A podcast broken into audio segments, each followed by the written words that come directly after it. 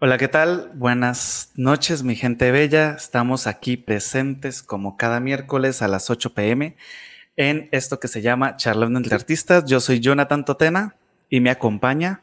Hola, buenas noches. Yo soy José Eduardo Acosta. Qué gusto estar otra vez, otro día más, bueno, otra noche más, aquí en Charlando entre Artistas y esta vez con un invitadazo de lujo. Sí, eh, bueno, les comento así. Obviamente les voy a dar como que referencias muy superficiales. Ya él ahorita vendrá y nos hará comentarios un poco más profundos. Él es egresado del Conservatorio del Tolima, ahí fue donde nos conocimos. Se llama Juan Felipe Rodríguez, gestor cultural, maestro de música, amigo, intérprete del contrabajo, bajista de vallenato, que por ahí nos estará contando algunas anécdotas. Y pues este hombre le hacía todo lo que, todo lo que tenga que ver con la parte artística. Y pues, no sé si quieras agregar algo más, José Eduardo, para que entre nuestro invitado el día de hoy. Pues fíjate que justamente ahorita que estamos platicando con él, me di cuenta que, oye, también lo, lo, lo que tiene de buen músico lo tiene de elocuente. O sea, mis respetos, la facilidad con la que se expresa de su trabajo, de lo que ha hecho, lo que para él es la música y el estar inmiscuido en el arte, en la cultura, mis respetos. Este, entonces, pues de verdad, un gustazo el poder tenerlo esta noche con nosotros. Sí, sobre todo que nos decía que ha estado ocupadísimo estas semanas y pues abrir el ¿eh? campito no es fácil, no es fácil. Pero qué bueno que nos acompaña hoy Juan Felipe Rodríguez en esta noche de charlando entre artistas. Y pues ya, sin más preámbulos, que ingrese nuestro invitado el día de hoy.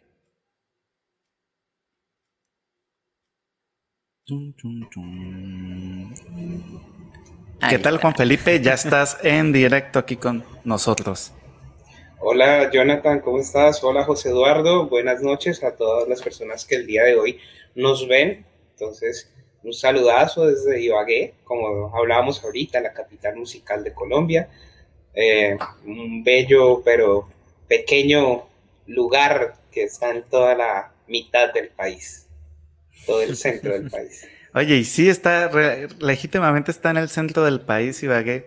Caí en cuenta la vez pasada que me puse a ver el mapa, ni siquiera cuando estaba viviendo en Colombia me, me percaté de eso. Así como de, ah, por Dios, sí está en la mitad, Ibagué, de, de Colombia. Económica y turísticamente, por eso la ciudad tiene algo tan importante y es que es paso obligado. Por acá pasa la Panamericana, que pues ustedes lo saben, es la vía que conecta eh, todo lo que es Latinoamérica y Centroamérica, ya es una ruta de comercio alto. Y pues ha sido desde la historia, desde hace mucho, Ibagué ha sido muy influenciada por, por los viajeros que llegaron en su época, fue por el río Magdalena, ya que tenemos riverencia de este río, y también pues eh, por los viajeros ya de paso por vías en el, pues, en el trasegar de, de la industrialización colombiana. Entonces, Ibagué ha sido como un punto de encuentro obligado para mucha gente en el camino. Y es una ciudad que se pasa o se pasa. O sea, acá no, no, no hay otro lado, no hay otra ruta. como que no puedes, no hay atajo, vaya. Sí, sí, la verdad, no. Sí, de hecho, pues. Cali, Bogotá, tienes que pasar. De hecho, es, tan, es tan, tan cierto lo que dices que nomás en el Conservatorio del Tolima son que 40% serán tolimenses y el resto son de, del resto del país. O sea, yo recuerdo que cuando estábamos ahí, por ejemplo, nomás eh, por recordar nombres, Fernando Valencia de Caquetá, yo que iba desde el Casanare, tenía compañeros de Valledupar, del Valle, mejor dicho, todo el mundo llegaba ahí. Del sur de Colombia, de Huila, de Pitalito, de incluso tuvimos compañeros de Pasto, que es con la frontera con Ecuador. O sea, la frontera, literalmente, es más fácil irse a Ecuador que quedarse o venir a Ibagué. Eh, están a 18 o 16 horas de viaje. Sí, bastante, sí está, está lejitos. Muy, muy lejos. Pero entonces entiendo que también Ibagué es este punto privilegiado entonces también para ustedes en la industria cultural, ¿no? Porque justamente tienen toda esta afluencia de personas de todo el país que ha de ser una, un intercambio enorme de cultura. Claro, aquí, pues, si tú me lo hablas por historia, aquí la música, se, el nombre se remite a un conde, a un conde francés que vino a visitar Francia por allá en 1600, bueno, mentiras, 1800 algo, y el señor llega y dice, oh, que qué ciudad tan maravillosa, porque acá la cultura era que después de las 6 de la tarde la gente se sentaba fuera de sus casas a tocar música andina. Entonces esto hacía que increíblemente pues esto fuera algo que motivara mucho a la gente a, a, pensar en una cultura musical. Pero con el trasegar de los años, hace más o menos 110 años, se creó el primer instituto de formación musical en, en Colombia prácticamente oficial y fue es el Conservatorio del Tolima, que fue donde estudiamos Jonathan y yo. ¿ya? Y tuvo sus primeros profesores importantes, fueron eh, personas que llegaban por medio de la embajada alemana, la embajada rusa, la embajada italiana, y fueron los profesores que formaron acá la institución. Entonces tiene mucho una escuela muy académica europea tradicional, ya que es lo que normalmente se ve y por eso es Conservatorio del Tolima. también cabe hacer como que la comparación de Ibagué a Jalapa, para los que nos ven acá de México, o sea, Jalapa, que es llamada la Atenas Veracruzana, Ibagué, la capital musical de Colombia, pues también aquí encuentra uno mucho maestro europeo, sí. de todo, o sea, hay de todo, ¿no? Hay de todo un poquito y sobre todo, pues que Ibagué tiene festivales supremamente importantes, no solo a nivel musical, sino a nivel cultural, ¿no? Tenemos el, el Festival eh, Nacional del Folclore, el Internacional del Folclore también. Tenemos Festival de Festivales, que es una unión de todos los festivales, de todas las culturas colombianas, mejor dicho, hay de todo un poquito. Por si se quieren ir a dar la pasadita, allá los recibe Juan Felipe. Está, está el festival, sí, obvio que sí. Está el Festival Internacional de Violín, el que lo hace la Universidad del Tolima. Está el Toli Jazz, que está hoy precisamente eh, funcionando en Ibagué Está también el, el, Festival Ibagué Ciudad Rock, que es un festival que ya tiene 15 años de trayectoria solo con rock. Em, que más, que, que, así que me acuerde Abuelo de Pájaro, ¿no? Porque hay diferentes festivales. Está el Festival de Cine de la provincia, que es un festival de cine que tiene como 5 años. O sea, está el Festival de Literatura, el Ocobo en Flor.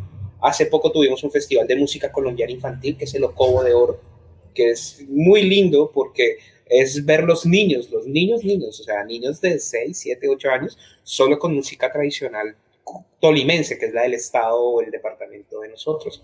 Entonces es genial, es muy genial la, la cantidad de, de, eventos culturales que se gestan en Ibagué, ¿no? Y eso que habrá algunos que me, me estaré cortando, claro, y que tú también tienes ya injerencia sobre varios de esos festivales, ¿no? Ya tú en, calidad de gestor cultural, tú también ya has creado ciertos festivales ahí en, en Ibagué. Sí, sí, en este momento tenemos eh, dos eventos grandes que podría ser, el primero es los jóvenes de, de Ibagué muestran lo que son, que es un evento que es, apoyado con el Ministerio de Cultura, con un plan de estímulos que muestra los talentos jóvenes de la ciudad o los talentos nuevos que se están gestando y algunos que ya están, ¿sí? Porque siempre la idea es abrir nuevos, nuevos espacios. Y está el Rock Metal Fest, que como yo le decía, el Rock Metal Fest Colombia sería el nombre, que como yo le decía a Jonathan y te contaba a ti, fue un espacio que nace de la necesidad de que a pesar de que acá hay un festival de rock grande, que dura dos, en su inicio eran tres días con dos tarimas, eh, nosotros también necesitamos más espacios porque hay mucha movida en diferentes ambientes. Entonces dijimos, no, hombre, necesitamos nuestro evento y ¡pum! lo sacamos. La primera versión fue con recursos propios y ya después comenzamos a buscar apoyos del gobierno y acá como por las políticas públicas y por la misma ley de cultura se logran obtener beneficios y ayudas económicas que eso ha sido súper importante para la supervivencia de muchos eventos, eh, proyectos de gestión no solo a nivel de mostrar a artistas, que eso se llama circulación, sino de formación. También de pronto pues acá como hemos vivido el conflicto de reparación de víctimas, de trabajo incluso ahorita con los migrantes o inmigrantes venezolanos, bueno, o sea, ha sido una gran cantidad de, de, oportunidades que ofrece pues para trabajar o para poder hacer. Eh, bueno, antes de continuar, por aquí estamos viendo ya bastante participación de las personas que nos están viendo. Como siempre, Juan Manuel Ramírez Barranco nos acompaña desde el primer capítulo. Él anda aquí pendiente. De hecho, llegó 11 minutos antes de que iniciáramos la, la transmisión. Un saludito a José Antonio, mi señor padre, hasta Paz de Ariporo, Colombia, que nos están viendo. Alma del Rosario Molina dice bonita noche a todos. Elisa A. Molina dice que ya llegó. Eh, también nos dicen por aquí Rodríguez Willeiner, no sé si lo habré pronunciado bien, dice buenas noches, cordial saludo maestros y colegas. Y también está por aquí Amy Guzmán, no sé si, si, si también la, recuerdas del conservatorio, ahorita ya está en Bogotá, un saludito hasta Bogotá. Tiene, tiene incluso un proyecto como, como, como muy importante que a mí me ha gustado, que es Sensory Music. O sea, me ha parecido increíble ese, ese proyecto que ella tiene y que la verdad parte de, de, los procesos necesarios en formación con niños se debe manejar desde esa etapa de edad que ella, que ella está manejando. Un saludo de verdad para ella con mucho cariño. Desde la temprana edad, sí, la verdad está haciendo un, un proceso bastante bonito. Por ahí tenemos una charla también pertinente con Amy de, técnicas y de, y de procesos que hemos realizado con nuestros pequeños, porque yo ahorita también estoy trabajando con niños de kinder, entonces a ver si nos pasamos tips. Y también tenemos aquí a Fan Monteros, una colega, amiga acá de Jalapa, bailarina ella. Tenemos a María Jiménez también desde Ibagué, ella está ahorita en el sector cultural. Y tenemos también a Dumar Alonso Sigua, que nos ve desde Paz de Ariporo. Dice, excelente maestro Jonathan Andrés Totena. Recuerdo cuando iniciaba con el maestro del bajo César Curcho. Estamos hablando de año 2006, 2005, por allá, que teníamos un grupito de, de arpa con vallenato. Digo, de vallenato con arpa, perdón. Eso era la locura aquel tiempo teníamos, pues yo, estaba bien jovencito y, mis, y los músicos con los que tocaba sí ya tenían más de 22 años, o sea, yo era el niño, tenía como 14 años en aquella época. y tenemos también por aquí a Laura Costa, saludos a Felipe, por acá lo esperamos de nuevo. Creo que no has podido dar con ella, es mi esposa. Las veces que nos hemos visto casualmente no, no, no hemos podido coincidir, pero te manda muchísimos saludos. Ah, igualmente para ella, con mucho cariño. Sí, ese momentico, nos dimos un momentico en Jalapa nomás, ¿no? Sí, sí, sí, fueron como dos horitas nomás. sí, luego retorne otra vez.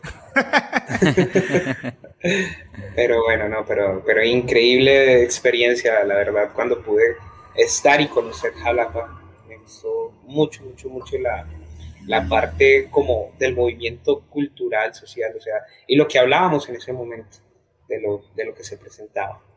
Entonces, pues soy materia disponible. Ustedes díganme, a ver. Bueno, también queremos invitar a los que nos están viendo si tienen alguna pregunta que le quieran hacer a Felipe. Él dice que está abierto a responder desde el ámbito musical, desde el ámbito empresarial también y como gestor cultural. Todo lo que se les pueda ocurrir, adelante lo pueden hacer y pues nosotros vamos a empezar aquí Cuéntanos, Pipe, eh, aparte de la parte, bueno, aparte de la gestión cultural, de ser director de una academia musical, de hacer música los fines de semana, de tu banda de, ¿qué me dijiste que era? Era, sé que decía metal por algún lado. Metalcore. Metalcore. Eh, ¿qué más, qué más haces? ¿Qué sueles hacer en tus ratos libres? si es que tienes. Eh, ¿Será que hay ratos libres? No, no, no. Yo creo que algo de, lo maravilloso que tenemos los músicos es que los ratos libres muchas veces los usamos para hacer música que realmente queremos, ¿no? Muchas veces por el ambiente laboral nos toca hacer la música que tenemos que hacer para, para el público en general, ¿no? Tampoco va a decir, oh, no, me la mantengo componiendo, escribiendo obras y no, no, en mis ratos libres, muy sencillamente, toco algo que me gusta, algo que escuché por ahí, quiero, alguna idea. Eh, me gusta también, soy una persona muy sencilla, entonces eh, si veo alguna película, alguna serie que alguien me recomienda, pues, ah, venga, bienvenido sea, aprendamos señor televisor y veamos un rato de tele, no tiene ningún problema. Y usualmente cuando ya tengo las responsabilidades académicas, pues ese tiempo se convierte en tiempo de seguir formándome y, y haciendo parte de ese proceso. Ya si, si cuando puedo, no sé por qué, ahora último digo yo, me dio por meterme con, con la electrónica, por decirlo así. Entonces, cualquier cosa quedó dañado, abrámosla a ver para ver o la arreglamos o la botamos, pero algo pasa. Que, que cumpla un último propósito.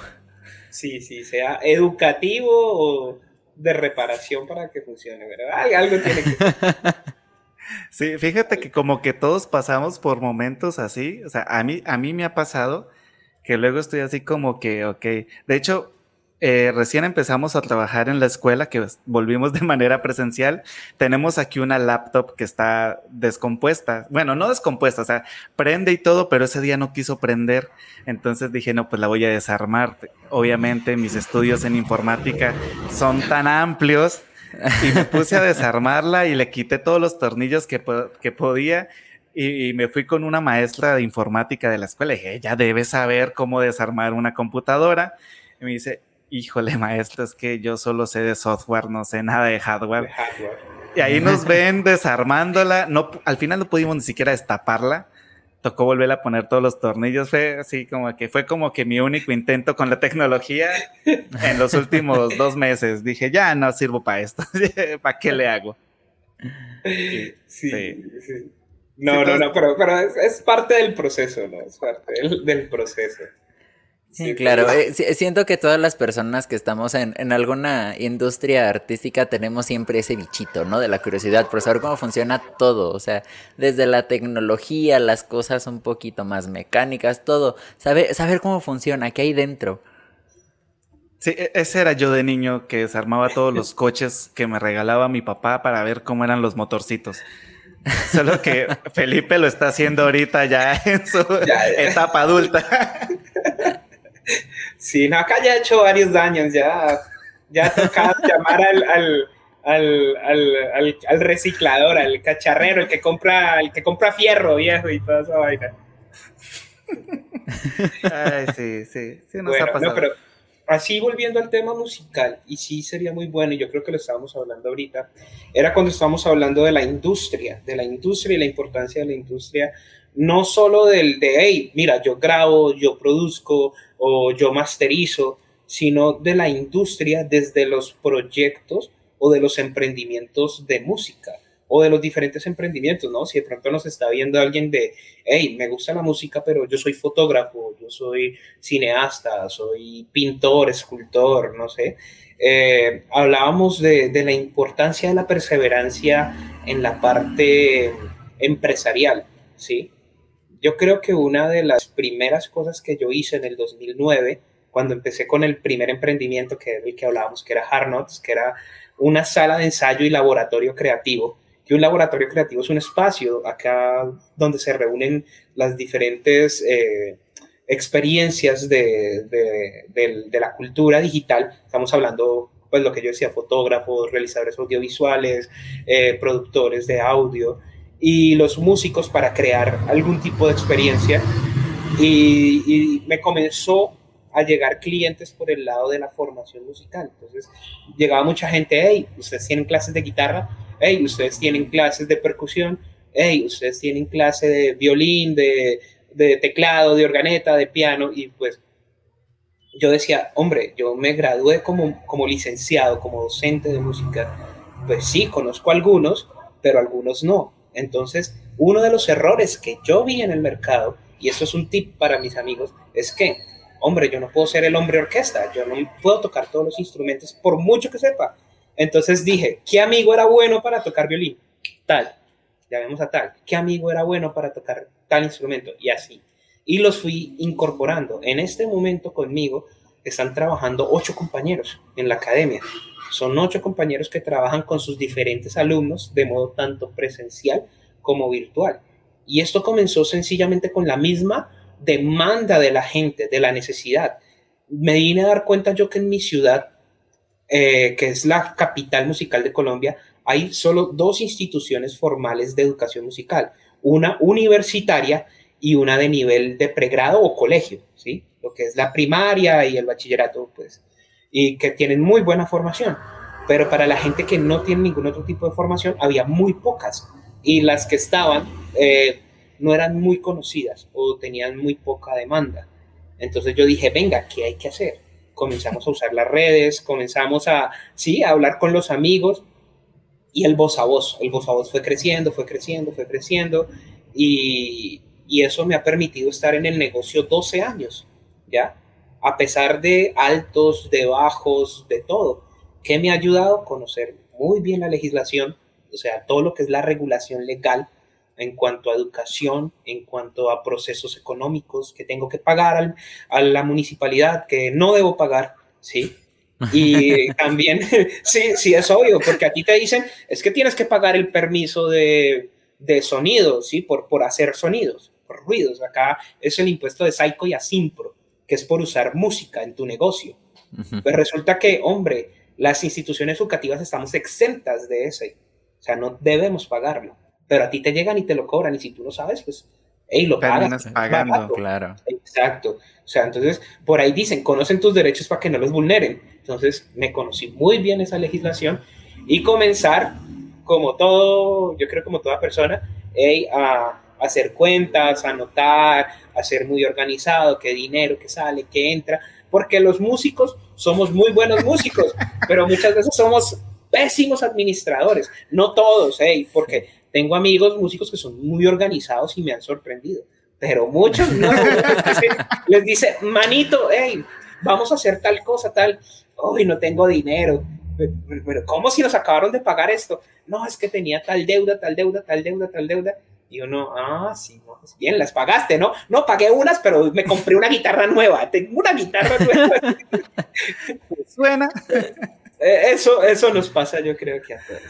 Sí, pero es súper importante e, esa parte en cuanto a lo que es negocio. Yo creo que para cualquier tipo de negocio, hasta para una venta, lo que sea, funciona. Funciona súper. Primero que todo, tener organizado qué vas a hacer, qué no vas a hacer. Y también no prometer lo que no puedes hacer, ¿no? Porque ese fue un chasco que me llevé. Ya, es una experiencia. Si tú querías una experiencia, ahí me la llevé. ¿Qué pasó? Cuéntanos. Queremos detalles. el chisme, el chisme. Pasó el chisme. Bueno, resulta que cuando yo empiezo con mi negocio, también comienzo a ofertar servicios de música en vivo. Porque pues tenía amigos que hacían mariachi, que hacían música vallenata, que hacían música folclórica del Pacífico, del Atlántico, que son las dos costas colombianas, música andina, eh, música clásica, rock, baladas, incluso me conseguí un señor que cantaba tangos excelentes. ¿sí? Un tanguero, pero buenísimo. Yo, yo, yo donde él iba a cantar, yo allá estaba. ¿sí? Escucharme unos buenos tangos. ¿sí? Y resulta que una vez eh, una señora me dijo, hey, necesito esto, esto, necesito un servicio de música para una boda. Listo, bien. Los de la iglesia, pianista, violinista, lo tenía. Necesito un grupo de música suave para la recepción. Lo tenía. Cuando me dice, no, es que necesito un grupo eh, que me toque la papayera, sí, la, famosa papayera, pero que me haga también música latina. Y, y, yo dije, no, eso no lo tengo, pero yo puedo. Yo dije que sí. Sí, yo no le dije que no. Hombre, qué vaina cuando llega y los músicos no estábamos completos para la última hora, que era la tanda más, más pesada, o sea, para todo el trabajo más fuerte. Eh, no sabían todos los temas, no. Eh, la salvamos a punta de licor, dice el cuento, no tomando nosotros, sino que los invitados se emborracharon. Entonces nos tocó solventarlas, pero yo sudé, yo sudé, y hubo un momento en que también me habían pedido un grupo vallenato. Yo contraté a un grupo vallenato, el grupo no me llegó. Mm. Ese novio casi me pega, ese señor casi me pega. Y a raíz de eso dije, no más, no voy más con, con, con eventos con tanta carga que realmente no podía solventar. ¿ya? Muchas veces decimos sí a todo y, y no es, la verdad no es, no es muy bueno. Bueno, de hecho, una de las anécdotas como que más relevantes que tenemos con Felipe fue porque me dijo que sí. Eh, bueno, como les comentaba, nos eh, bueno, creo que no les he comentado, nos conocimos porque yo buscaba un, un, bajista en aquel entonces, teníamos una presentación con con el departamento de psicología del conservatorio, pero pues yo, o sea, yo era un niño, tenía 15, 16 años en aquella época, no conocía a nadie en Ibagué, y pues me presentaron a un maestro que se llama Sergio Sánchez, por ahí si en algún momento nos ve, saludos maestro, Y él me dijo, pues, manito, yo no puedo, pero le tengo el que es. Y me presentó a Felipe. Con Felipe para esa presentación ensayamos, sacamos partes. Mejor dicho, eh, fácil ensayamos unas 11 horas y la presentación era de dos minutos. Sí, o sea, pero, o sea, Era no, corta, sí, pero salió bien. sí, sí, bueno, eh, es un ejemplo, ¿no? Pero sí ensayamos, ensayamos, ensayamos, ensayamos muchísimo. Y resulta que por esas fechas, eh, en junio, julio, se, está el Festival Folclórico Nacional. Nos invitan a tocar con la representante del Tolima en el, en el, en el Festival Internacional del Joropo. Yo dije, sí, vamos. eh, íbamos con un cuatrista que ya el man era mañoso en el asunto, ya, ya había tocado con un sinfín de reinas. Él dijo, no te preocupes, yo consigo el bajista. Y yo dije, ah, pues sí, yo consigo el maraquero. Fuimos con Fernando Valencia en aquel entonces. Llegamos al momento de la hora y me dice, oye, ¿y el bajista? Y yo, o sea, usted me dijo que lo traía, ¿no?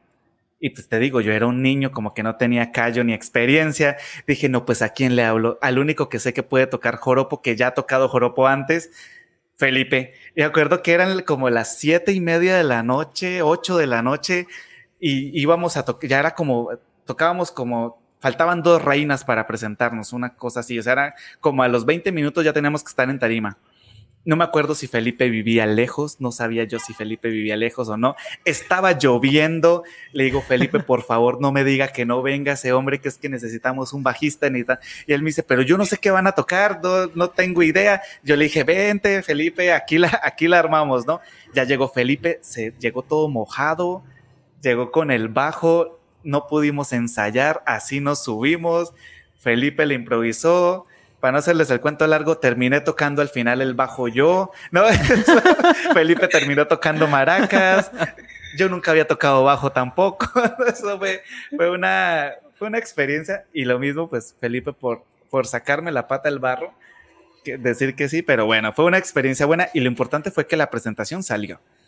Y fíjate que justo eso nos, nos comenta ahorita Laura Costa, que qué difícil es conocer las limitantes que tenemos. Y la verdad es que sí, creo, creo, que a todos nos pasa. Yo el proyecto con el que me inicié de manera formal en la música fue con un proyecto de un con un amigo que fue nuestro primer invitado aquí en Charlando entre Artistas, que sin tener experiencia, sin saber nada de la vida, sin nada, dijimos, vamos a invitar a estas figuras súper fuertes de la industria musical en México que no sé qué, y en el momento en el que aceptaron fue decir, changos, ¿y ahora qué hacemos? ¿No?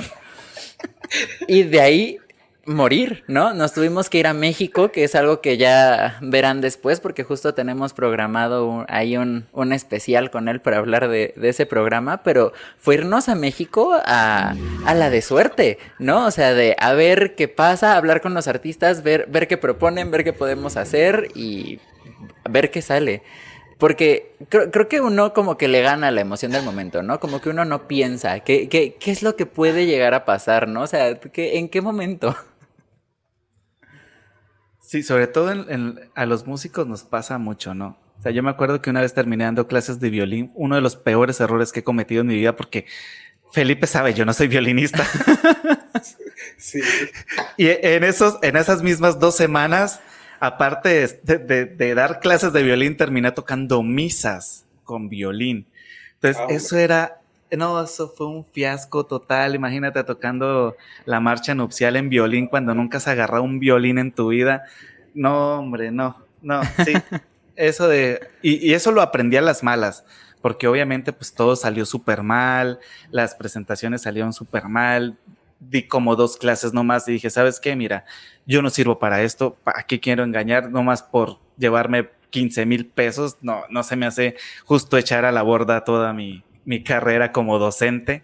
Y empezando, no, dije, no, sí, mejor aquí ya lo paramos, después de haber metido la pata, obviamente del anonimato al desprestigio, ¿no? Es sí, es, es, es, muy duro, es muy sí, duro. Y sí. sobre todo en el ámbito musical que somos como tan amigos, ¿no? sí, sí, sí. Hay, hay un dicho, y una vez lo hablábamos con, con otros músicos, que todo lo que se esconde detrás de una presentación, ¿no? Que estás tocando constantemente con un grupo, la agrupación que sea, ¿sí? y la gente solo ve lo que ve en tarima o lo que oye en ese momento. y muchas veces un compañero, un error o algo, y no falta el, el otro compañero, ¿sí? por decirlo así, porque o colega, como quieran llamar, que, que, le hace el feo y comienza, uy, no, mira, este músico, no sé qué, tal, tal cosa, y comienzan a hacerle la vida imposible, o sea, lo desprestigian totalmente cuando uno no sabe qué pudo haber pasado, ¿sí? Entonces eso es, es cosa dura, porque entre artistas, porque veo que no es solo en el gremio de los músicos, nos damos eh, garrote, pero horrible, o sea, nos, nos, damos con el rasero más duro que podamos encontrar.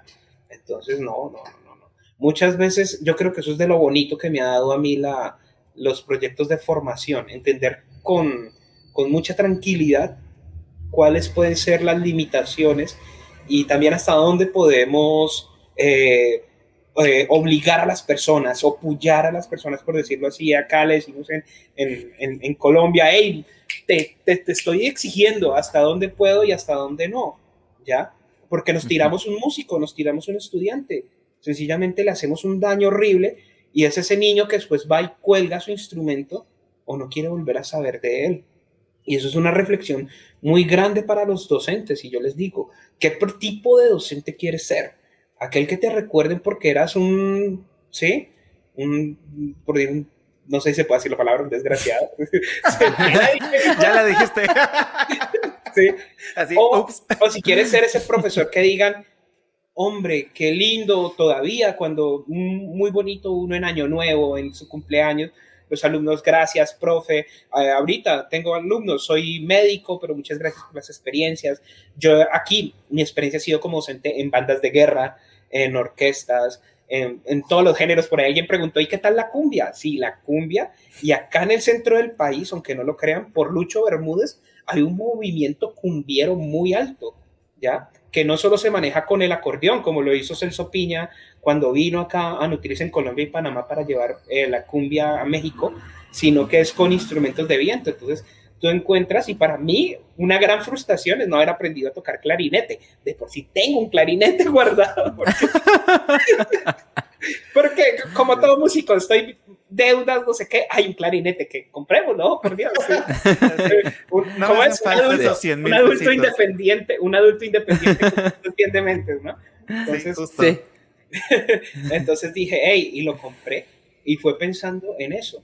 Gracias a Dios a que manejo dos instrumentos que me han permitido explorar mucho la música, como es la percusión y las cuerdas graves, en este caso el bajo y el contrabajo, pues he podido expandir mi mundo mucho. Incluso yo estuve con una beca estudiando en Berkeley, estuve un mes entero en un taller intensivo con Víctor Lemuguten. O sea, para mí fue la mejor experiencia del mundo, ¿no? O sea, conocer otro mundo musical y darme cuenta que en Boston o sea, se vive la cultura musical académica a un nivel excepcional, ¿ya? He podido dirigir orquestas a nivel, porque tuve un muy buen maestro, que, era el, que es el maestro Germán Céspedes, ahorita director y director artístico de la, de la, de la Universidad del Conservatorio de Bellas Artes de Cartagena.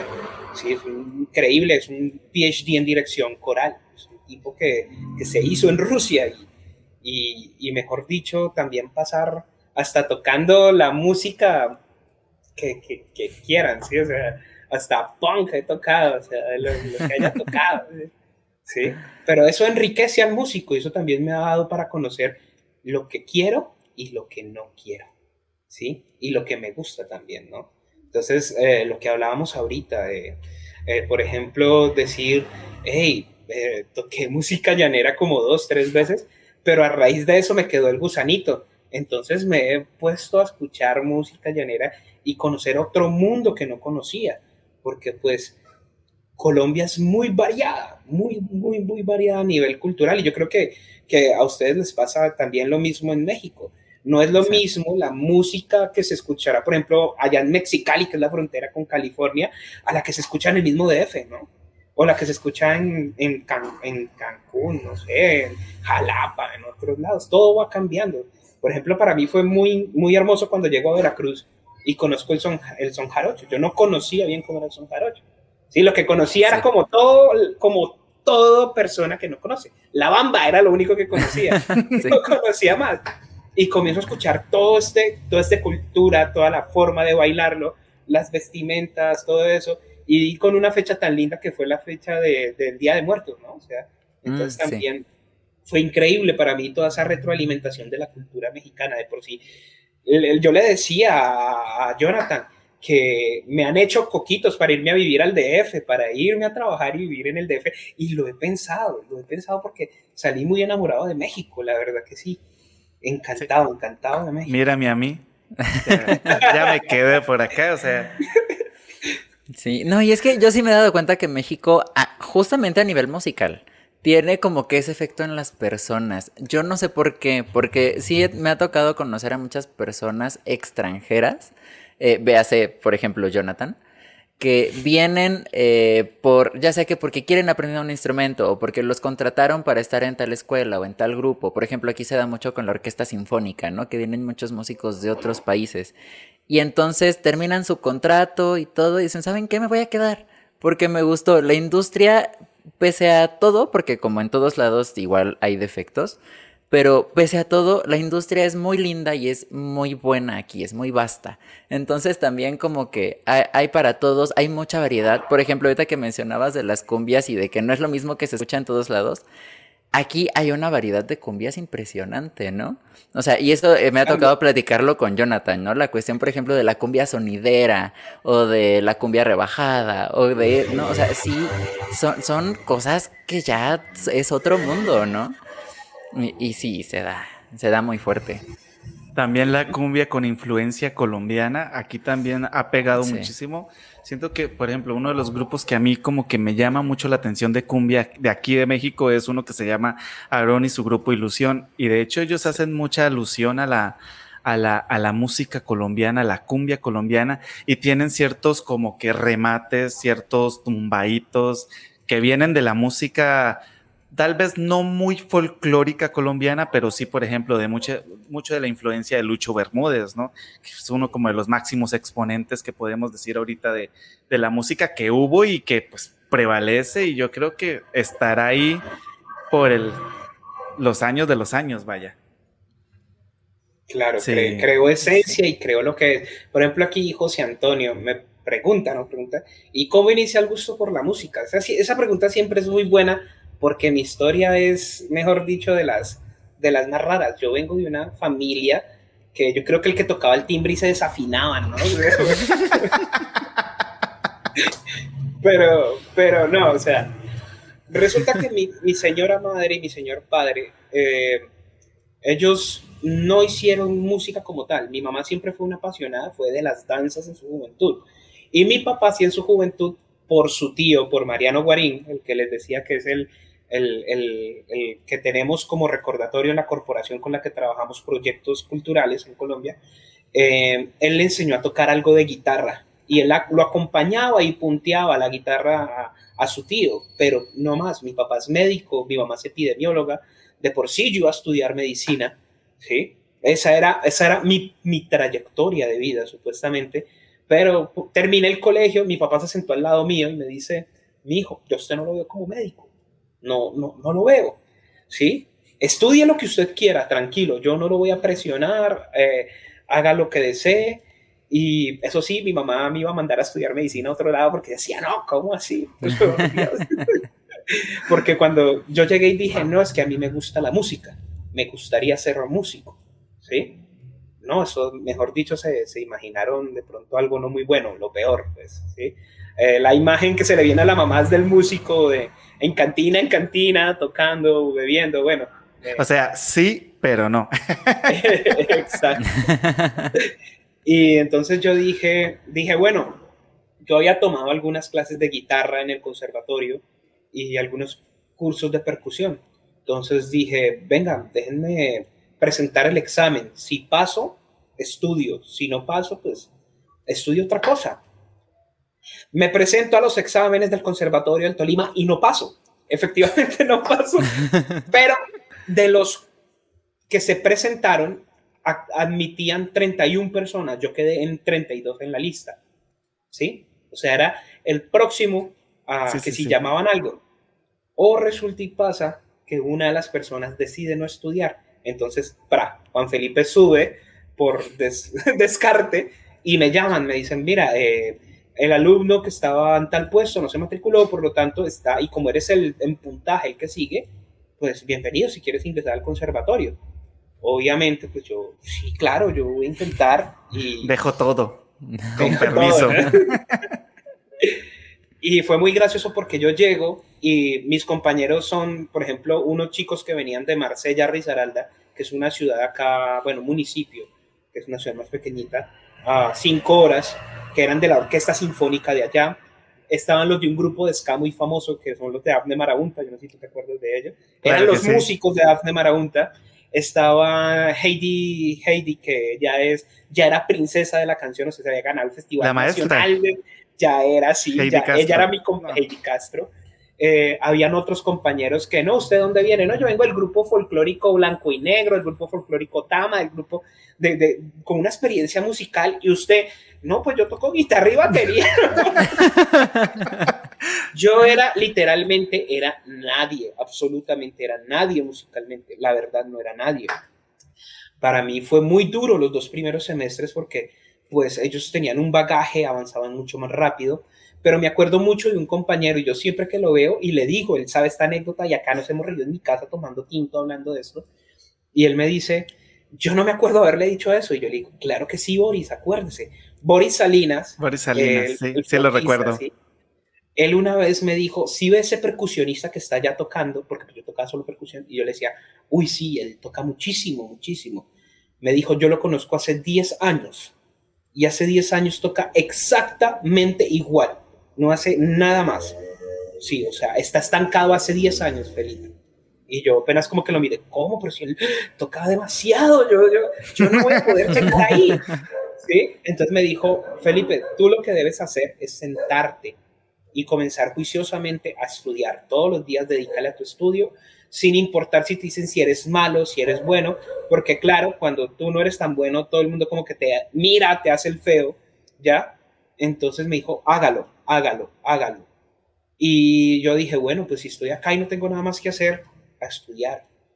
Y en el tercer semestre me gano mi primer beca, fui el promedio más alto de mi carrera, ¿sí? Y me dan mi primer beca educativa ahí, con tan buena suerte que me presenté a un festival de jazz en Bogotá y también me gané una beca en el mismo momento.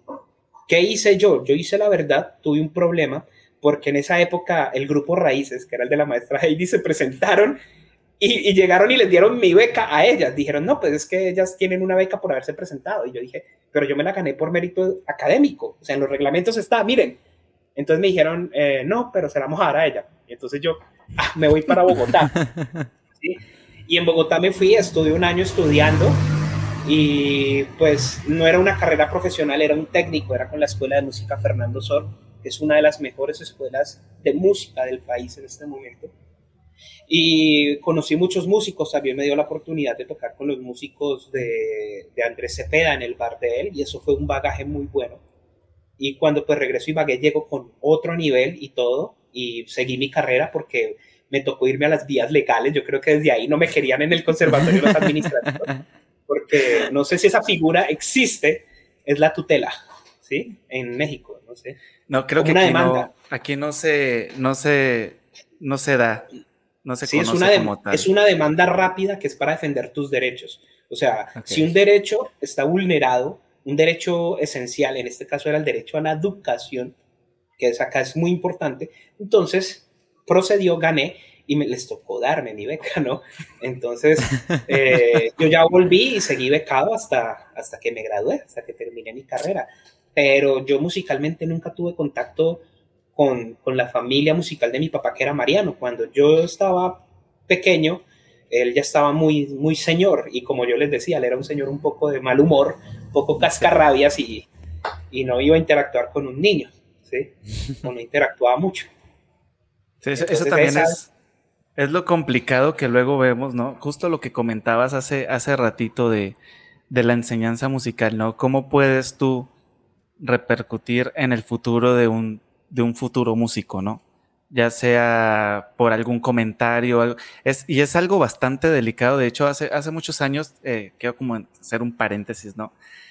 tuve un, amigo que le gustaba mucho la guitarra y él tocaba guitarra y era cantante, le, le fascinaba cantar música de Mago de Oz, pero le fascinaba demasiado, ¿no?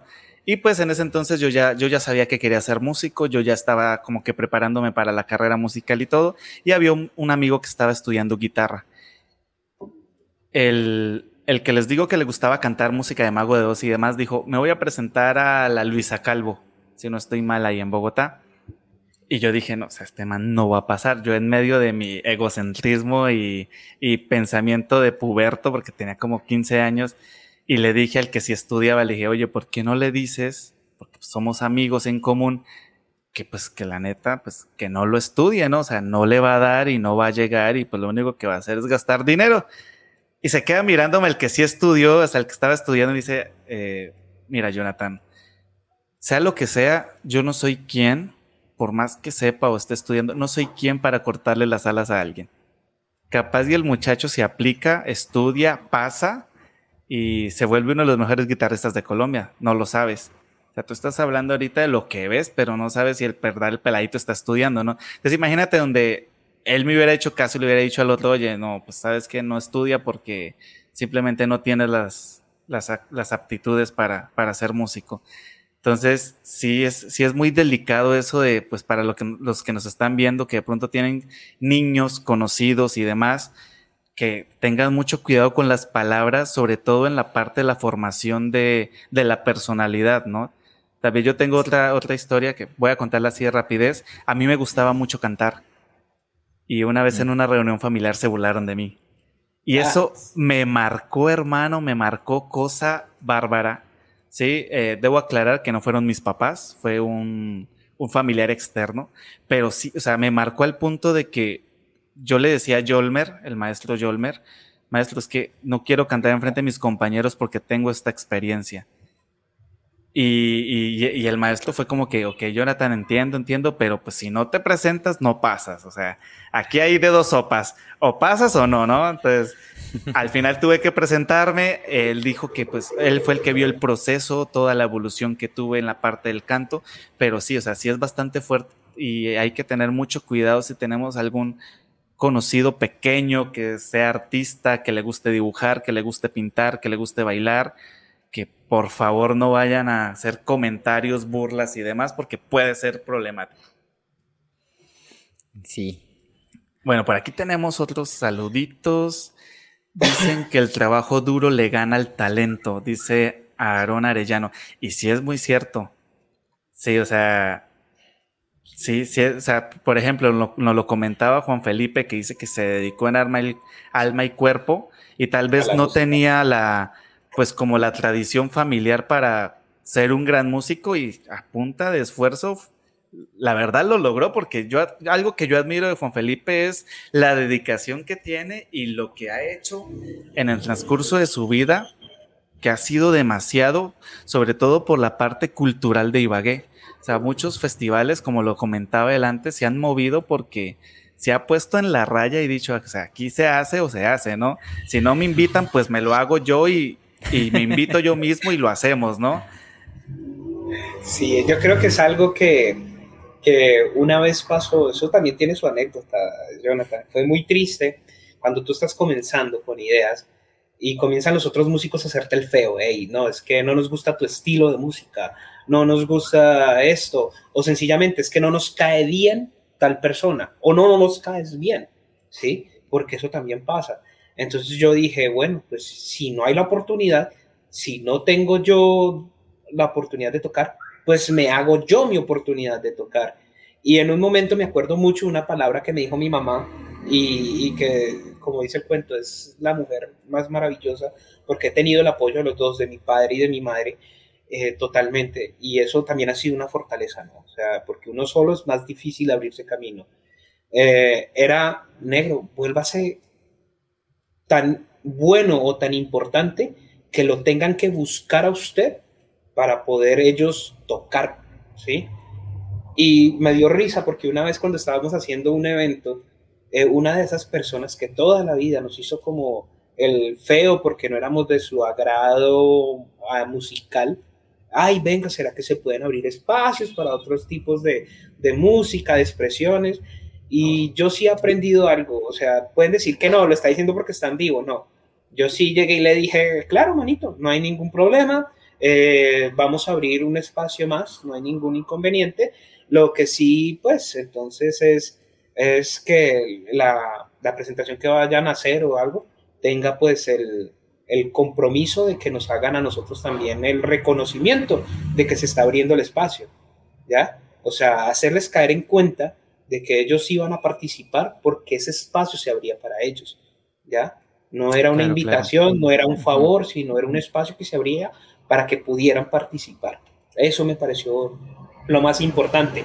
Eh, obviamente sí, como todo, ¿no? Hay veces que cuando, uy, tal persona, no, no, dejémoslo quieto, dejémoslo quieto, mejor para otra ocasión, para otra ocasión, ¿no? Decir que no, porque sí a veces uno Le, le toca mejor eh, evitar dificultades con ciertas Callarse y evitar no es cobardía, ¿no?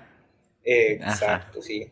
Exacto, eso es lo, lo, que nos ha tocado hacer, yo creo que a todos en un momento, o sea, también lo decíamos ahorita, hey, mira, va a haber músicos muy buenos como músicos muy malos, y yo creo que uno tiene que tener esa parte de, de tener la comprensión, de entender en qué punto está cada uno y no malograrlo, no hacerle el feo, no hacerle sino, hey, eh, si no tienes, dicen, eso es muy sabio de las abuelas, si no tienes nada bueno que decir, mejor no lo digas, pero no, no tires la piedra para agredir a esa persona.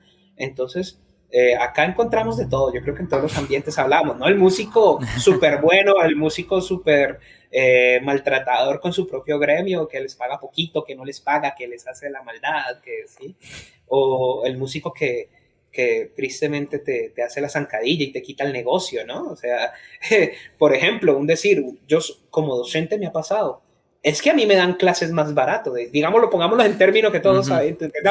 Si yo cobro 10 dólares, no falta el que diga que cobra a 5 dólares con tal de dar la clase. ¿sí? Y es que lo he visto, lo he visto. Digámoslo, Jonathan que sabe.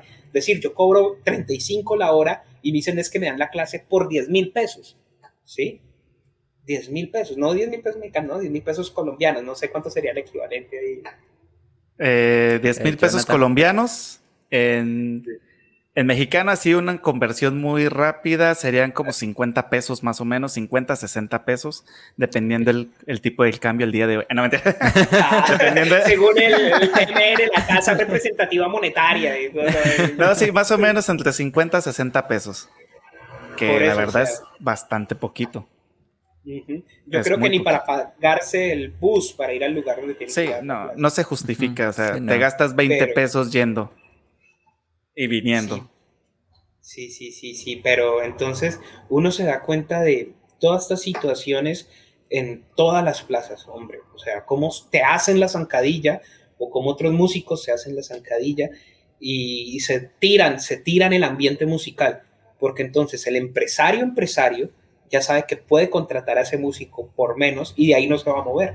Entonces, si tú necesitas trabajar, te van a contratar por ese mismo valor. Y era algo de lo que yo les decía, lo primero que debemos hacer nosotros como artistas es no sobrevivir. Esa palabra de sobrevivir es muy, muy despreciativa de nuestro trabajo. Tenemos que aprender a vivir y a cobrar lo que vale nuestro trabajo. ¿Cuánto vale todo ese esfuerzo, todo eso que hemos hecho para poder mantener este, este gusto por lo que hacemos? Porque si no, apague y vámonos y más bien seamos abogados, ingenieros, eh, no sé, otra, profesión, ¿sí? Pero creo que eso aplica, o sea, porque se ven todo. O sea, sí también tengo conocidos que, por ejemplo, se dedican a la nutrición, se dedican a, a dar clases de matemáticas, a, es un, o sea, diferentes ámbitos, ¿no? Y, ellos sufren exactamente lo mismo. O sea, hasta el que, hasta el que vende comida en la calle, por decirlo así, el que tiene su puestico, sabe que, ok, pues, aquel lo está dando más barato, pero es que si yo lo doy más barato no me da, ¿sí? Entonces, ¿cómo empiezas a competir, no? Ya aquí se convierte en qué calidad, en qué valor agregado le pones a tu producto y pues que lo haces para que verdaderamente cueste lo que tú estás pidiendo, ¿no? O sea, siento que eso vivimos en todos, en todos los ámbitos, también en la parte de la docencia, porque luego también el docente musical es como el, hijo feo, ¿no? de, los colegios.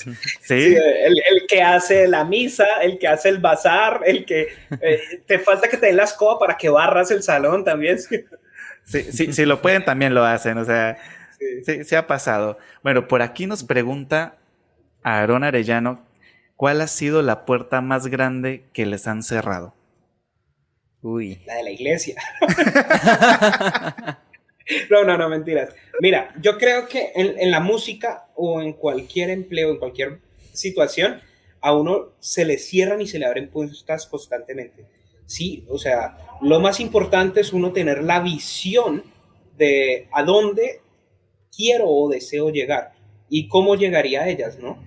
Eso para mí es lo más importante, ¿no? A mí se me han cerrado becas en Europa, una beca extranjera no la tomé por simple miedo, y no lo recomiendo, de verdad. Amigos que me escuchan, personas, si les dan un ofrecimiento, no piensen en, hey, de pronto voy a pasar necesidades. Sí, yo creo que en todo momento vamos a necesitar necesidades, lo que sea.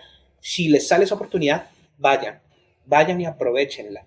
Pero lo más importante es después decir, hey, si no se me abre esta puerta, ¿qué puerta me abro yo? Yo no puedo esperar a que las puertas siempre estén abiertas para, para cada uno, no, no lo van a estar. Muchas veces tristemente van a estar cerradas por intereses políticos, por intereses comerciales, por intereses religiosos, religiosos por, por lo que quieran.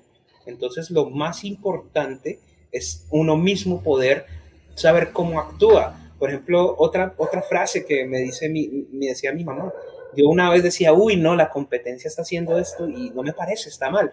Y me decía, no importa, no piense en lo que haga la competencia, piense en lo que hace usted y eso hágalo bien. Y eso es lo más importante que usted tiene que hacer. Lo que hace usted es lo que vale la pena, ¿ya? Y, claro. Y eso es lo que te va a permitir que se te abran todas las puertas. Ya va a llegar un momento en que te las abren porque, ¿verdad? Hombre, necesitan tal cosa. Uy, sí, llamemos a este porque es el que sabe, ¿sí? O llamemos acá eso o vamos a, a enlazarlo. Por ejemplo, ahorita yo con los festivales y con los eventos se han presentado la oportunidad ya de que gente de afuera de Ibagué comiencen a llamarme, oiga, mi hermano, ya como se está reactivando todo, venga, ¿por qué no nos unimos y hacemos como un intercambio? ¿Cómo movemos este grupo? ¿Cómo hacemos esto? ¿Cómo podemos pensar esto? ¿Sí? Y eso es parte de las puertas que tú te abres con tu trabajo, con tu experiencia, con tu dedicación. Y eso es lo, lo, lo que es lo más importante para ti, ¿sí?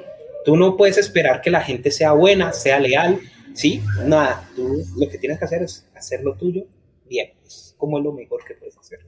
Sí, eh, yo, yo tengo un recuerdo y justo con el Conservatorio del Tolima, no voy a dar nombres por, por respeto, pero yo recuerdo que recién llegué al conservatorio. yo pues yo... yo recuerdo que cuando llegué, recién llegué al conservatorio, eh, tuve una cita con uno de los directivos y pues yo era un, era un niño de pueblo, ¿no? niños que se manejan con las manos y, la verdad uno es, o sea, uno es muy inocente. La ciudad, si, si uno no se avispa, se lo comen a uno, ¿sí? Eh, yo le dije, yo quiero presentarme para saxofón, porque mi sueño en ese entonces, en ese momento, era ser saxofonista. Le dije, yo quiero estudiar maestro en saxofón.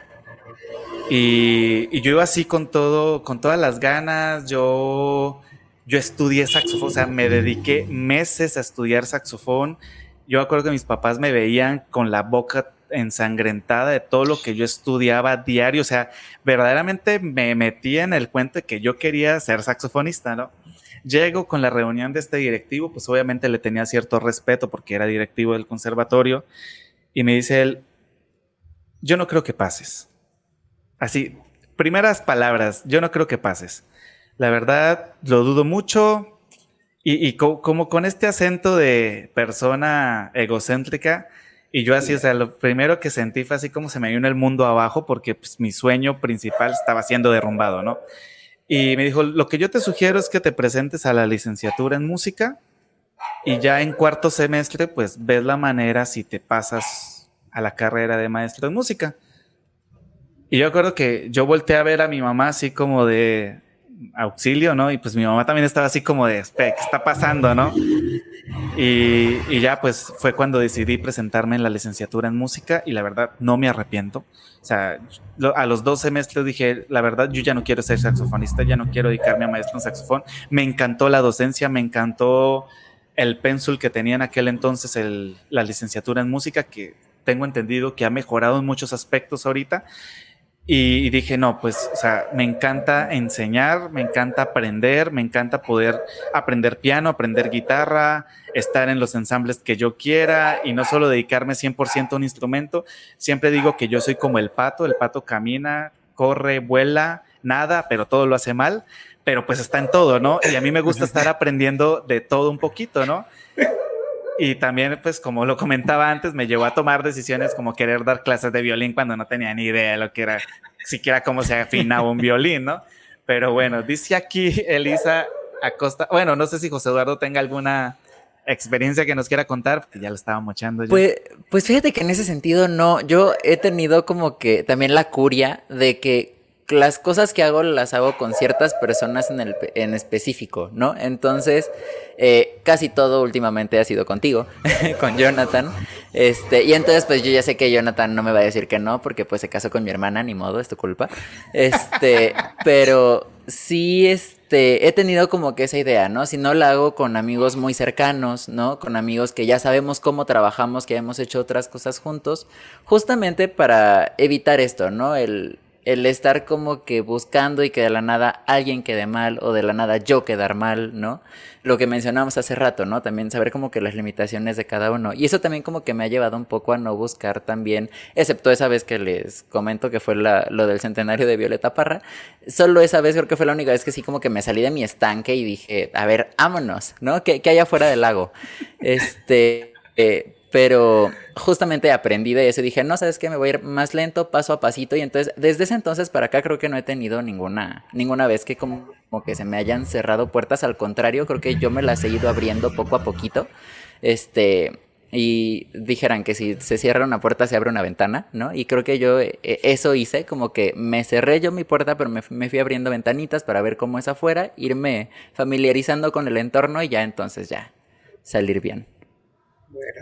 Mira, hay una pregunta, qué pena, Jonathan. No, no, te preocupes, tranquilo. ¿Qué sueño te gustaría cumplir ahora en la música? Yo creo que nosotros los músicos mantenemos, de Alejandra Cuesta, seguimos siempre soñando, o sea, siempre tenemos sueños, nuevas expectativas. La verdad, si a mí me preguntan un sueño que tengo, y es, a mí me gustaría ya, de pronto, no, no puedo decir que en un tiempo muy lejano, porque pues tengo ya siempre mi buena edad, eh, me, gustaría dedicarme a la dirección, a la dirección de orquesta. Me encantaría mucho. Me gustaría mucho, mucho y enfatizarlo así como lo hizo eh, el maestro venezolano, se me olvida el nombre ¿Gustavo Dudamel? No, eh, no, Gustavo, no, increíble poder ser como Gustavo Dudamel, tener esa facilidad histriónica, sino ah, la, eh, el que creó todo el plan de luchar y tocar de Venezuela, ¿sí?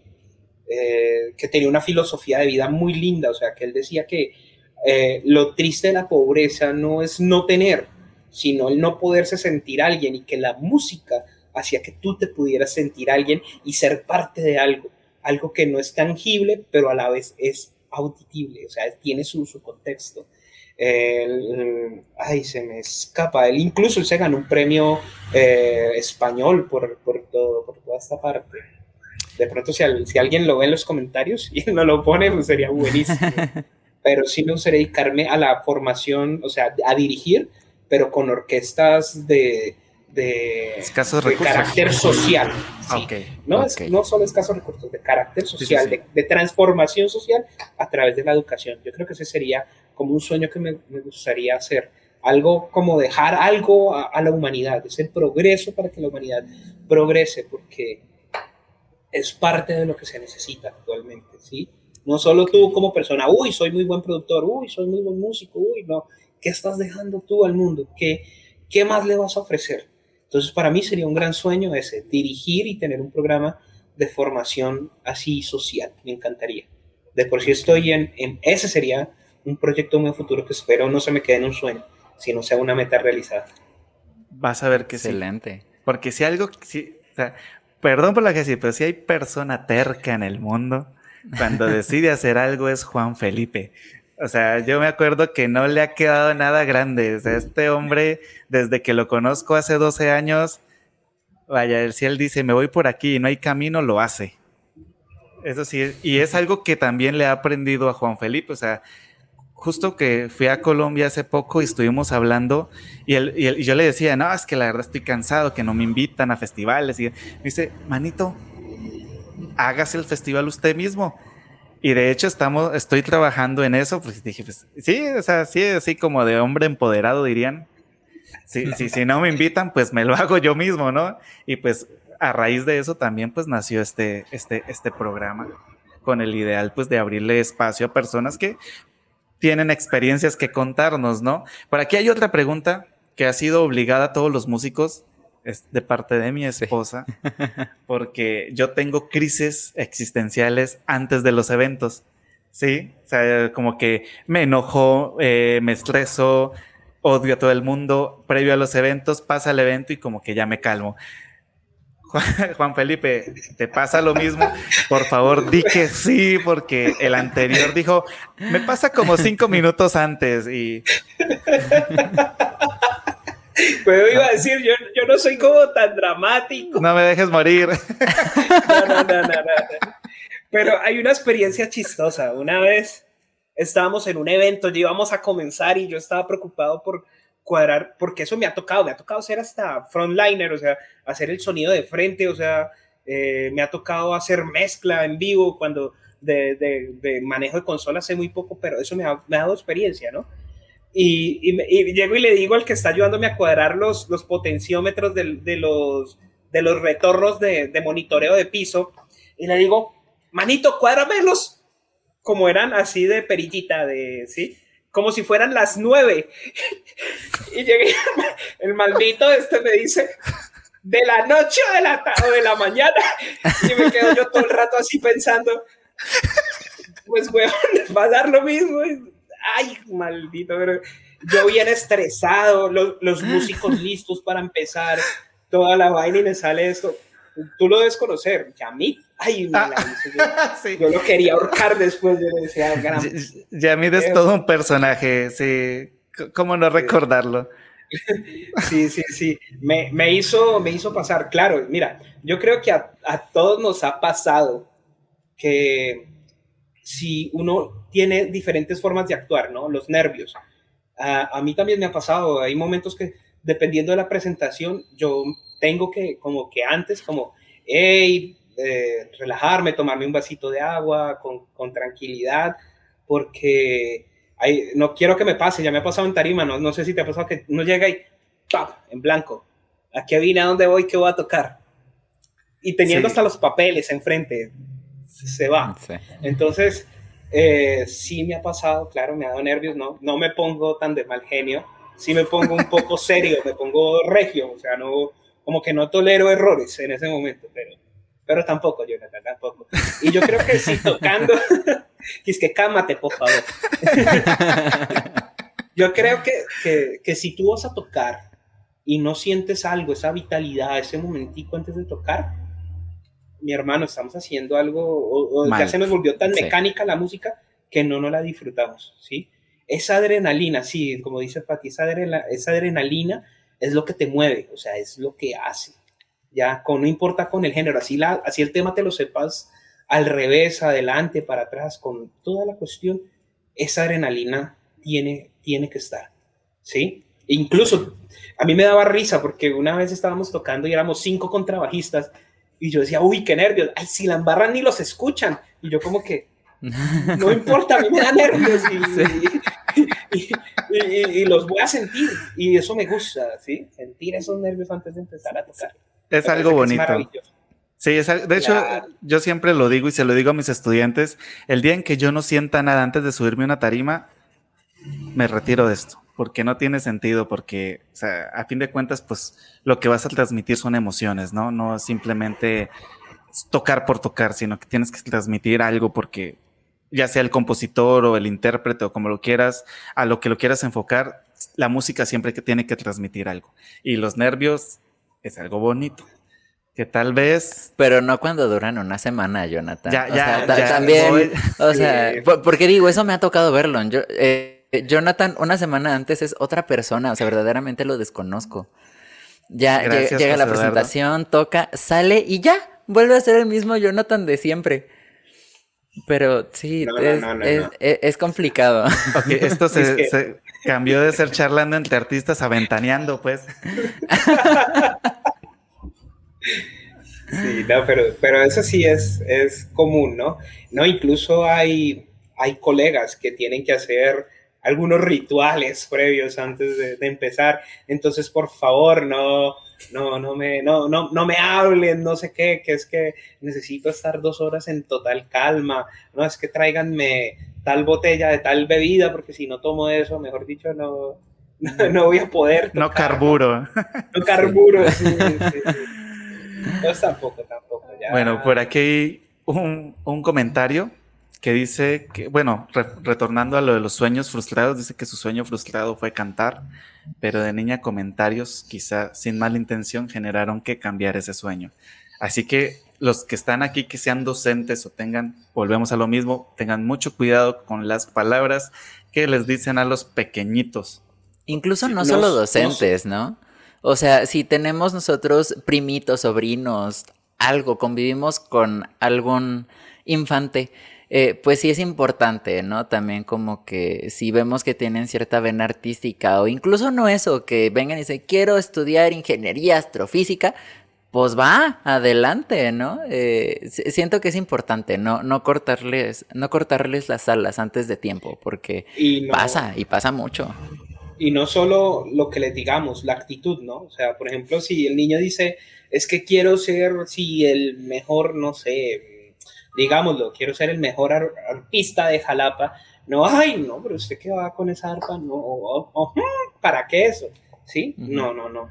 No ser tan despectivos con la forma que nos referimos a los niños, incluso a nuestros mismos familiares. O sea, eso sí, sí es muy cierto. Tenemos que tener como como ese tacto de cómo llegarle a la gente. O sea, yo creo que eh, muchas veces cometemos muchos errores y, dicen que la palabra y, el, y la acción duele más que el mismo golpe, ¿no?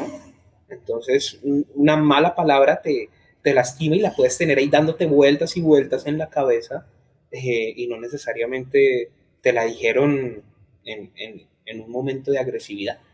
Te lo dijeron sencillamente y te, te lastimó eso sí. Y mira, justo aquí nos acaba de, llegar un comentario que dice eh, que le dijeron que un maestro, eh, eh, ah, la niñez, perdón, me, fui entre poner el comentario en la pantalla, salirme lo leí dos veces y mi cerebro hizo cortocircuito. Jonathan, ¿lo puedes leer, por favor? Sí, dice, por ahí me dijo un maestro, niñez es destino, marca un montón de cosas de adulto. Eso. es verdad. Todo lo que pasa en la niñez y no solo en la niñez, porque uno aún teniendo uno 30 años te dicen algo así como de, oye, qué feo tocas. O, o que venga de alguien que uno respete, no, aunque no sea músico, ¿no?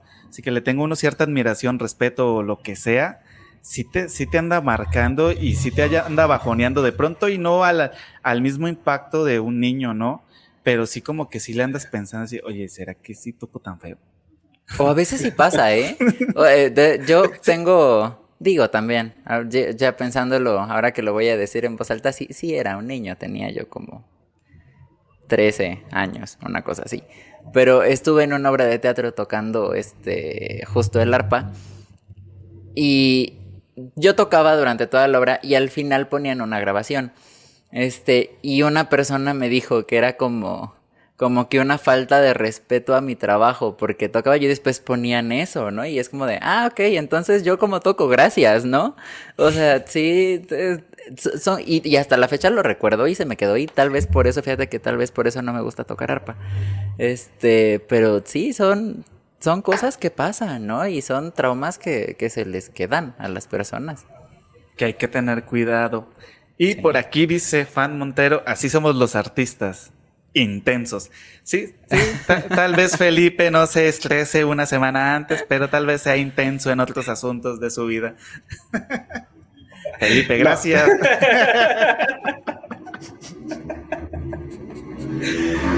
¿Sabes qué? Ya, ya, eh, eh, Felipe es el último invitado músico que tenemos, porque si no va a salir la pregunta de, de si se vuelven intensos. ah, bueno, qué, bueno. Bueno, ya se nos pasó aquí una hora veinte. Esto ha sido una charla bastante, bastante buena.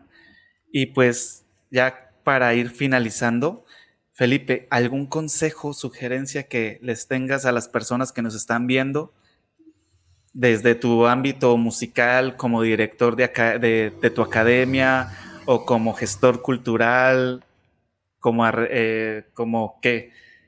Eh, arreglador, no sé, ¿cómo se dice? arreglista. No, no, no, espérate, de, computadoras, de electrónicos, ¿cómo se dice? Es que se me fue ahorita la palabra completamente. Eh, técnico informático. Técnico. técnico técnico. ¿Qué, nos podrías decir?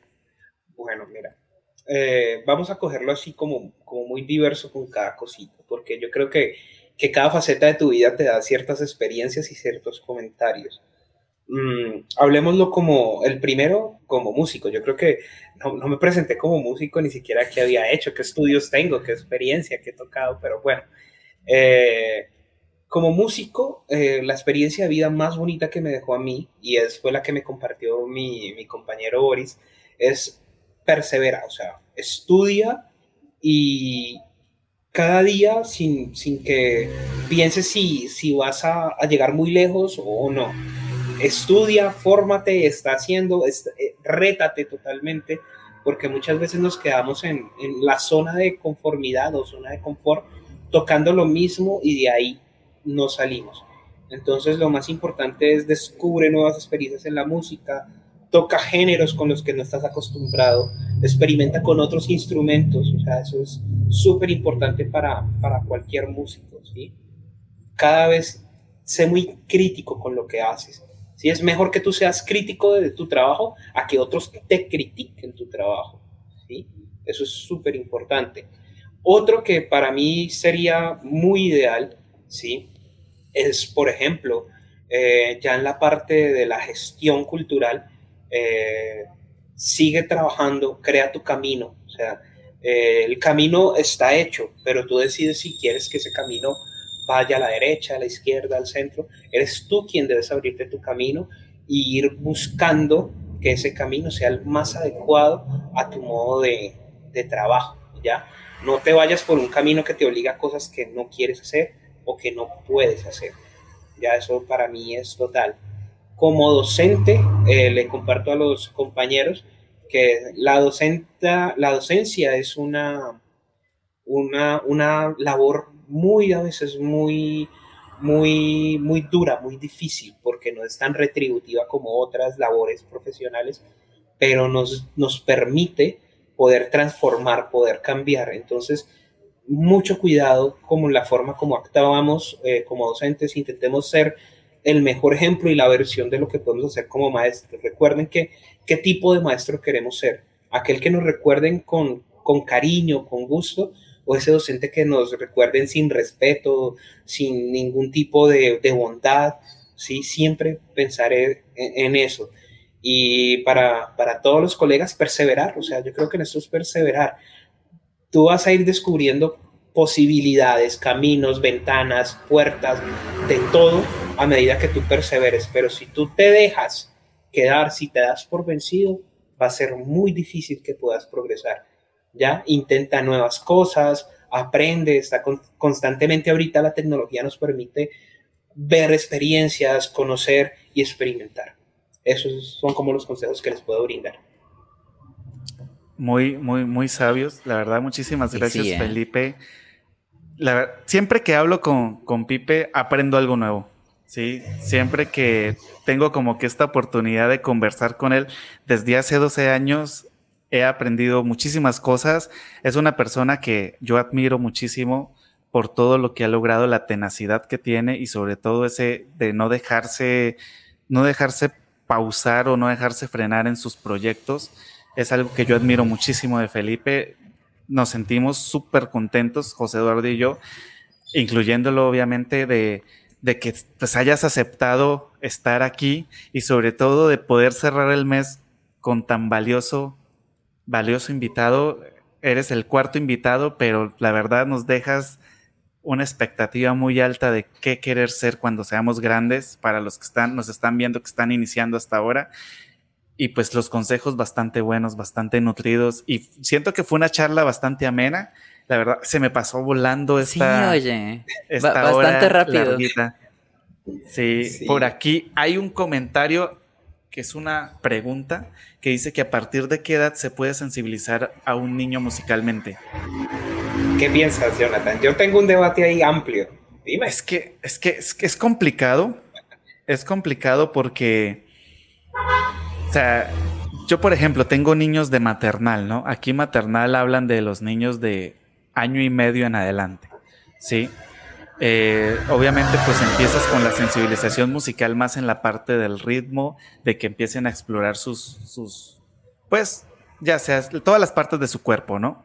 Y que empiecen a buscar como que vayan teniendo un ritmo, porque si, si no exploramos esta parte desde temprana edad, cuando llegamos a la adultez somos los que vamos a aplaudir a destiempo en el feliz cumpleaños, ¿sí?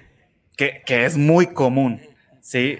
Pero como, ay, sí, es que, no, no, o sea, musical, musicalmente, así como decirle a un niño, oye, ya puedes empezar como que estudiar un instrumento y así, yo diría que está entre los 6 a los 8 años, como tampoco para, porque por ejemplo a mí me pasó, o sea, yo empecé desde los 5 años, pero cuando yo llegué a los 15 años no había vivido muchas cosas que viven, que vivían, por ejemplo, mis amiguitos de la escuela, ¿no? O sea, como que salir a jugar al parque y esas cosas, porque por lo general yo estaba ensayando. Entonces hay muchas cosas que de pronto sí se pueden privar, pero digo yo que de los 6 a los 8 años sería como una buena edad para que tengan como un crecimiento un poco más relajado hasta los 6 años y de ahí ya empiecen con la parte musical, que es muy demandante.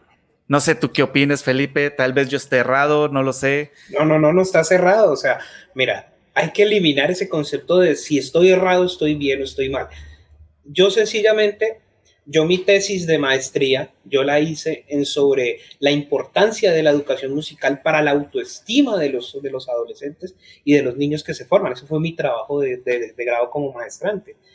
Pero algo que yo descubrí leyendo y leyendo los estudios que hay, algo que me impresionó es ver y que ha sido muy rebatido, ¿no? El efecto Mozart. O sea, los niños se les puede estimular musicalmente de muchas formas, o sea, no solo la forma de iniciación musical instrumental, sino desde la parte de comenzar a educarlos a, tener la posibilidad de escuchar y estimular su cerebro con sonidos más organizados, que es lo que pretende el efecto Mozart. No es que el niño vaya a salir un Mozart, es que su cerebro comience a escuchar secuencias armoniosas y estables para poder nutrir y comenzar a que su cerebro cree esa maravilla de juegos artificiales que se generan con dopamina, con serotonina y comiencen a pum, pum, pum, pum, pum, a bombardearse y a sentir las frecuencias graves, medias, altas, el tiempo rápido, el tiempo lento. Eso es lo que se hace con el efecto Mozart. Para mí, desde el vientre se puede comenzar una iniciación y estimulación musical.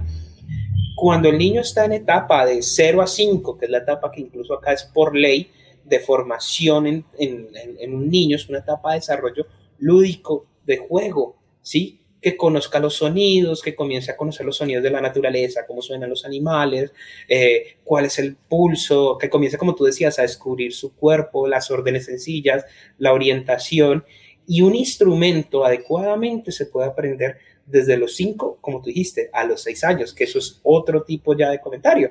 Entonces, la estimulación puede empezar desde el vientre y de por sí hay escritos y trabajos muy importantes que hablan de esto y ya la iniciación instrumental desde los 5 o 6 años se puede empezar. Obviamente todo moderado, porque si no va a pasar lo que tú dices. O sea, tampoco pongamos un niño como un adulto, 4, 5, 6, 8, 10 horas a trabajar un instrumento, porque es que lo he visto, lo he visto, no es mentira, Jonathan, he visto niños 8 horas estudiando, van a ser instrumentistas fabulosos, pero van a perderse de muchas cosas de su vida van a perderse de salir, de, jugar, de compartir con la familia. Entonces, de los 6 a los 8 años está muy bien para empezar un instrumento de manera muy soft, de manera muy suave. y ya luego que ellos vayan decidiendo y descubriendo, porque muchas veces uno empieza con un instrumento y no es el que quiere. Sí, sí, sí. ¿Por qué estudiaste violín? Porque mi mamá me obligó, pero yo quiero tocar batería. Ah, bueno, no, ¿por qué tocas eh, arpa? No, pues porque la tradición familiar, mi papá, mi abuelo, mi tío, mi soldado, y, pero yo soy cantante. ¿sí? Entonces, ese tipo de situaciones suceden. Hay que permitirle también al niño descubrir, errar, ¿sí? errar en el instrumento, pero lo importante es permitirle tener el contacto con la música. Y ojalá con buena música, ¿no? Porque muchos músicos tenemos el mal criterio, uy, el reggaetón, no, qué horrible, por Dios, eh, qué vaina tan, tan, sí. Y el reggaetón sí no tiene gran cosa que ofrecer, menos sus líricas, ¿sí? Pero pues tristemente es un boom de la, de, de, lo que llamamos ahorita la industria musical comercial, ¿no? Porque la industria musical está diferenciada, ¿no? Entonces, la industria comercial te dice, hey, hay que escuchar esto y esto es lo bueno y esto es lo que vende y esto, y te lo ponen a sonar 24/7 en los buses, en los ascensores, en todos lados, ¿ya? Pero entonces nosotros poderle enseñar al niño que hay otro tipo de música que le va a nutrir, que le, le va a experimentar, por ejemplo, algo tan sencillo, la sinfonía de los juguetes de Haydn. A mí me encanta de Haydn también la, la de los animales, la sinfonía de los animales que muestran mm. todos los animales y todas las experiencias desde los diferentes instrumentos.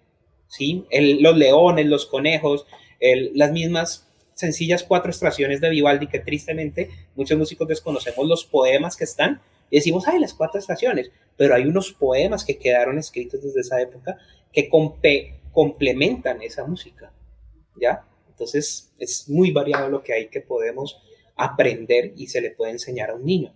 No sencillamente es de la música clásica, de la música autóctona, de la música regional y, y más. O sea, es lo que permite, mejor dicho, lo hermoso de la música, la variedad.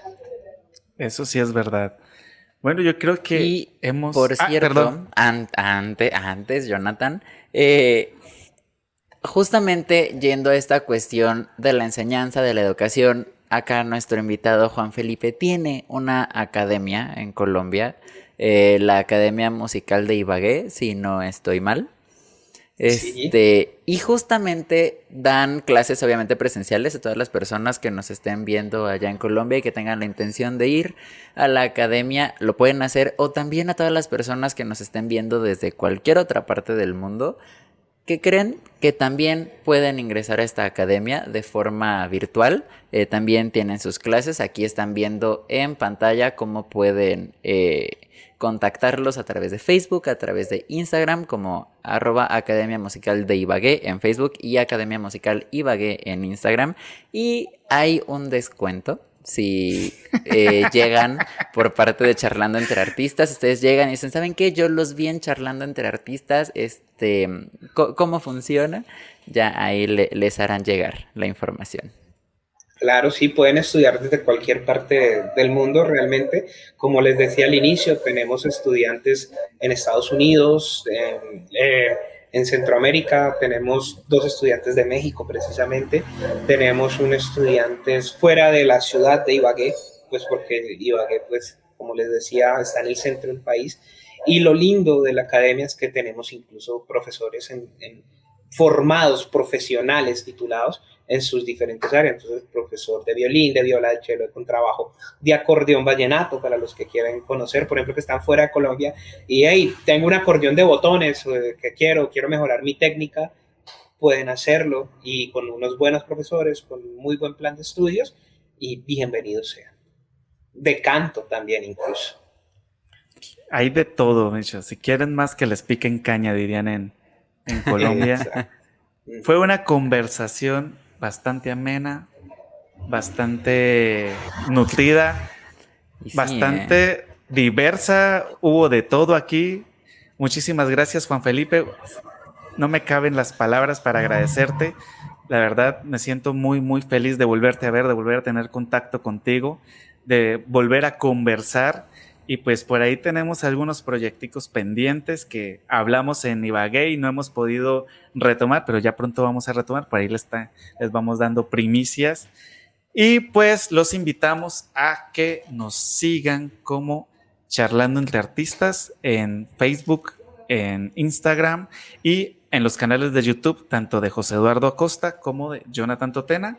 A mí me pueden encontrar en Instagram como arroba Jonathan Totena, en Facebook como diagonal arpa Jonathan Totena. Y a José Eduardo, no sé si te quieres presentar tú mismo o quieres que yo te presente. Eh, ok, a mí en Instagram me encuentran como arroba jacostamolina, J Acosta Molina, y en Facebook eh, ponen facebook.com arroba acosta José E, y ahí me pueden encontrar. Juan Felipe, un gustazo verdaderamente haberte conocido, poder compartir esta charla y pues eh, también agradecerte que estuvieras con nosotros esta noche, que aceptaras la invitación para formar parte de, Charlando entre Artistas. Verdaderamente, eh, y lo digo así sin exagerar ni nada, un gustazo. Es, es eh, a veces difícil encontrar los medios para conocer a las personas y demás, aunque tengamos conocidos en común creo que generalmente también como que no trabajamos mucho en el, en el networking y más en tener este tipo de conversaciones, ¿no? Tan, tan bonitas, tan completas, ¿no? Poder aprender de, de las vistas del otro. Este, porque justo lo que platicábamos antes de, de, comenzar el programa hoy, ¿no? Hay, hay cosas que como que nuestras pláticas cotidianas del trabajo y todo no salen. Y es, es, bonito que existan estos espacios también como para poder aprender un poco de, de cómo funciona eh, la industria en otros lados, de cómo lo ven las demás personas. Decía mi bisabuelo que cada cabeza es un mundo y creo que eso es una realidad. Entonces, el, el poder entrar también un poquito, que nos dejes ver cómo funciona para ti la música, la enseñanza, la docencia, la gestión cultural, pues de verdad, muchas gracias. Este, y pues sí. Yo creo que eso sí nos quedó como material suficiente como para otro programa, pero ahí más adelante les estaremos diciendo si encontramos la disponibilidad, obviamente sin comprometer a nuestro querido invitado, pero pues yo siento que sí nos quedaron así como que muchos tips y de pronto desde, pues obviamente abusando de tu confianza, desde tu experiencia, siento que sí podríamos darnos otra charladita más adelante, porque sí, sí quedó mucho, mucha tela por cortar, diría, diría el dicho, y pues obviamente esperando que Juan Felipe nos vuelva a ceder de su tiempo, porque la verdad, persona ocupada en estos momentos, Juan Felipe, pero pues sabemos que siempre ha estado ahí con la mejor disposición. Muchísimas gracias, Juan Felipe. ¿Algo que le quieras decir a nuestros escuchas y nuestros eh, se me fue la pues, palabra.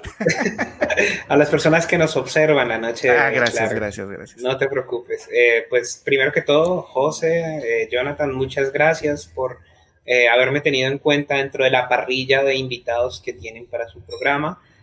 la verdad, les auguro muchos éxitos.